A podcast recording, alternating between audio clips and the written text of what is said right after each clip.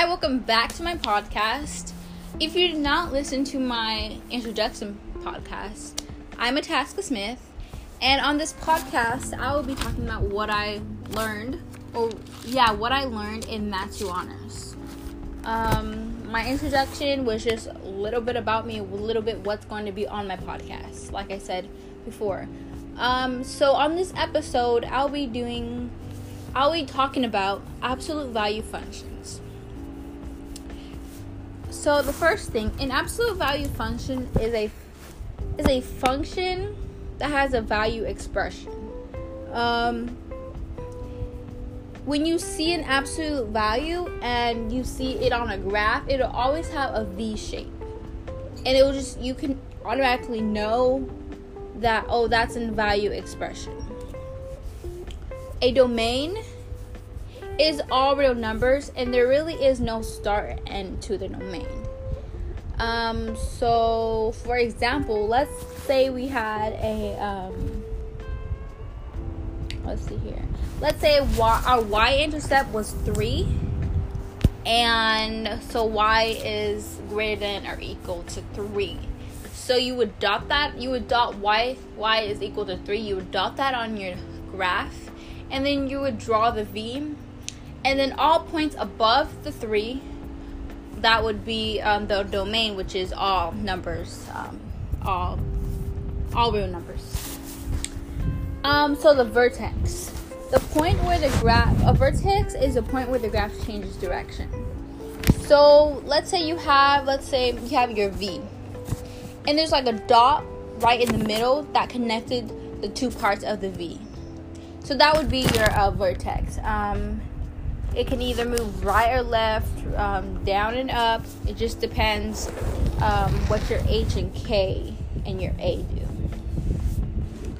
So the next thing that I'll be talking about is we we learned um, vertex form, which is um, a the function, not a function.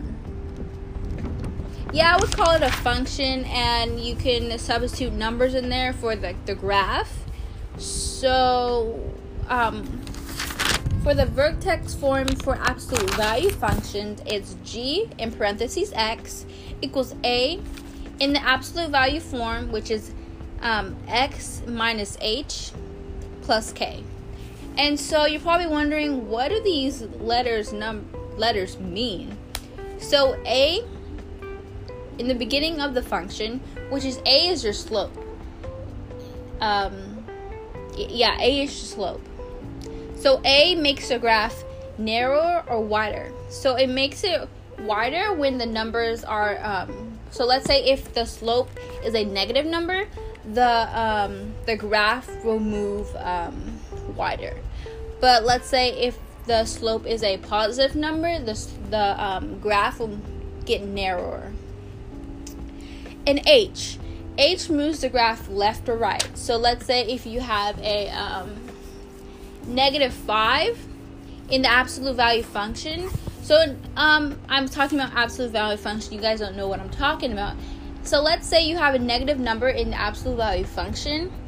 That number will turn positive because it's it's an absolute value if that makes sense. So let's say for let's say hmm the absolute value of negative 5 is 5 because you're turning that negative into a positive.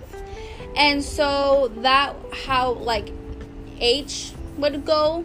So for h if you had a negative number in the absolute value function, um, your graph would move right. And if you had like um, let's say x um, plus 3, the graph would move left. So it just depends which if you have a negative or um, a positive number. Lastly, K. K makes the graph shift up and down. Um, it's just it's basically the same thing as um, H and A. H and A. So if you have a negative negative 10 you're not going to go up negative 10 because it's a negative 10 like you can't go up it's that's a negative number so you're going to go down 10 and you're going to put your dot right there And so that's what a K2. And also, if you have an, a positive number, and let's say you have negative 5, you would go up 5 from your starting point. Um, let's see here. So for another another example would be of not of that.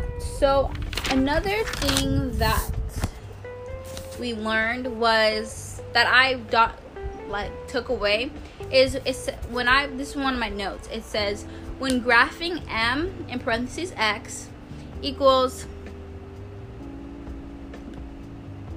equals um absolute value in the absolute value form it says x minus 2 the graph will move to the right but when graphing when graphing h x equals in the absolute value x plus 4 the graph will move left. And that that what i was talking about. The negative number it moves right and the positive number moves left. Um, so when you have a graph so let's say you have two graphs and then you put the the two points I'm talking about you put those on both on the same graph. And you can see how one moves left and one moves right um, so that is that the last example for this the last example i'll be sharing is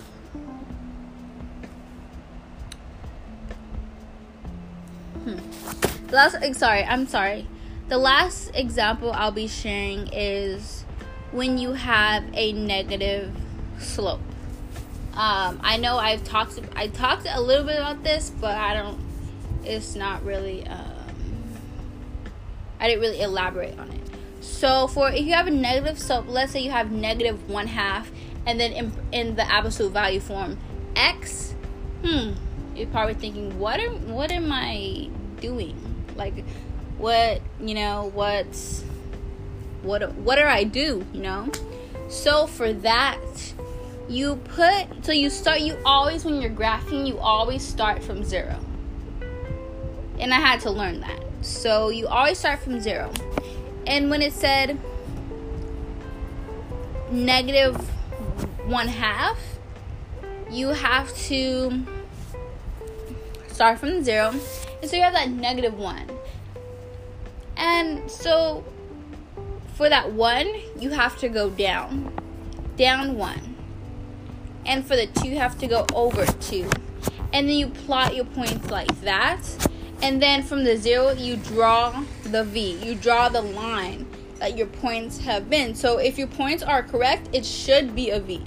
Um, so that that is that that was kind of confusing for me too.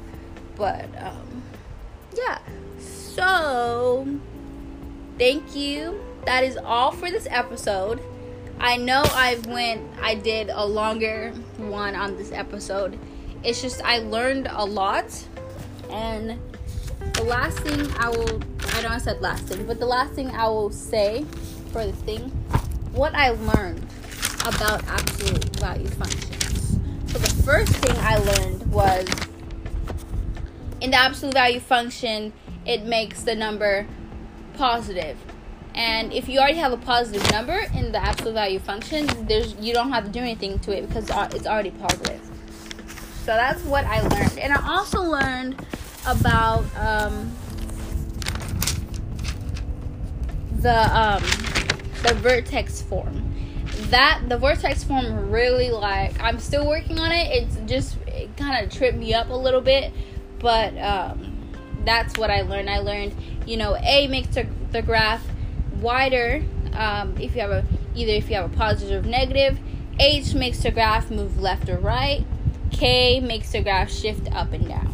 So that's what I learned. Um, hope you guys come back next week for my my next podcast. I'm really excited to share what I'm learning in math and if you guys have any suggestions that I could work on or anything like that, just um, email me.